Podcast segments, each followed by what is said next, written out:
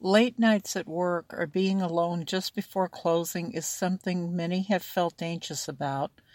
We've seen the news stories, heard the rumors, or simply let our imaginations conjure an image of scenes out of a horror movie, waiting to happen, talking, taking that walk to the car across a dark parking lot but sometimes it's not our imagination creating a monster hiding in the shadows. There is a real live one watching and waiting for the perfect moment. Some killers attack on a spur of a moment. Some watch their victims for a time days, weeks. Some even spend months silently following them and watching at a distance. Today's show is one of those stories the story of a missing young woman, a brutal murder, and a strange tale that would lead investigators deep down a path when they finally found the killer. Dark Winter, the Israel Keyes story. This story, however, isn't a typical one, and some have even said it reminds them of Ted Bundy's crimes when they've heard the tale. Israel Keyes was born in Cove, Utah. He was one of ten children, and although the family was Mormon, they later deconverted from the faith. When he was around three or five, and instead turned to radical fundamentalist Christianity, which, in his words, he would later describe as a more militant sort of church and Amish. Although by his faith, teen years, he later left his faith and turned to Satanism. While it's not a shared trait of every known serial killer, satanic worship has been a common ground for some of the most inf- infamous names, such as Charles Manson, son of Sam, and Richard Ramirez, better known as the Night Stalker. However, he seemed to slowly find himself between 1998 and 2001. Israel served in the U.S. Army. He served at Fort Lewis, Fort Hood, and in Egypt. According to his military records, he entered the Army on July 9, 1998, and was discharged from Fort Lewis on July 8, 2001, at the rank of specialist. During his time in the military, he was awarded military decorations, service medals, and awards, some being from marksmanship, among various others. Although many remembered him as a quiet man that kept to himself, they also remembered a man who would drink entire bottles of wild turkey on the weekends by himself. He was also heavily into the music group Insane Clown Posse and had several large posters of the group hanging in his barracks room. But by 2007, he left the Army and started a new life and a construction business in Alaska called Keyes Construction.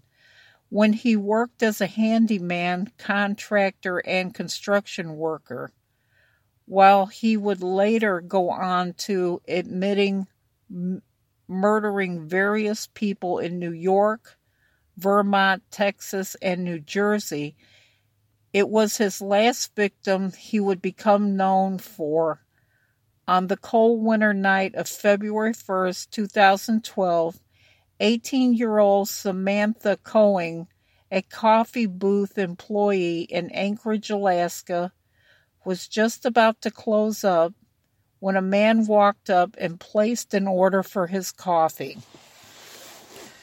However, camera footage from the camera inside the coffee booth showed after being handed his coffee, the man pulled out a gun and demanded Samantha turn off the lights inside. Although the footage is dark, the man can be seen then climbing into the window, The man then proceeded to kidnap her from her workplace.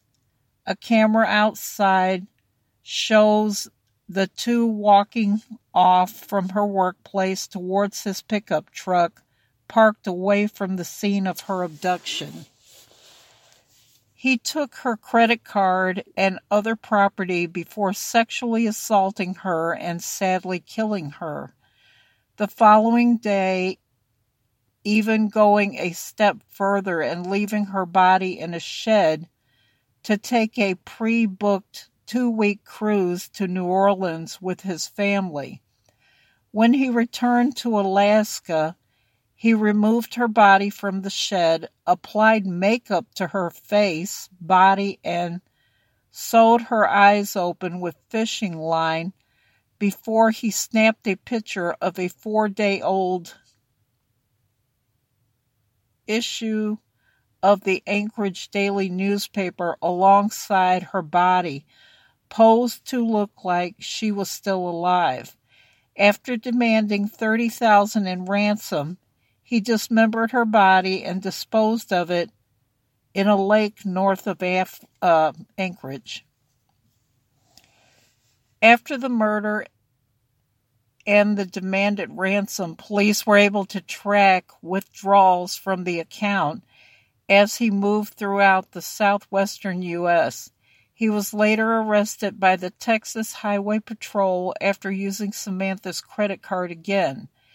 At a cafe, Keyes was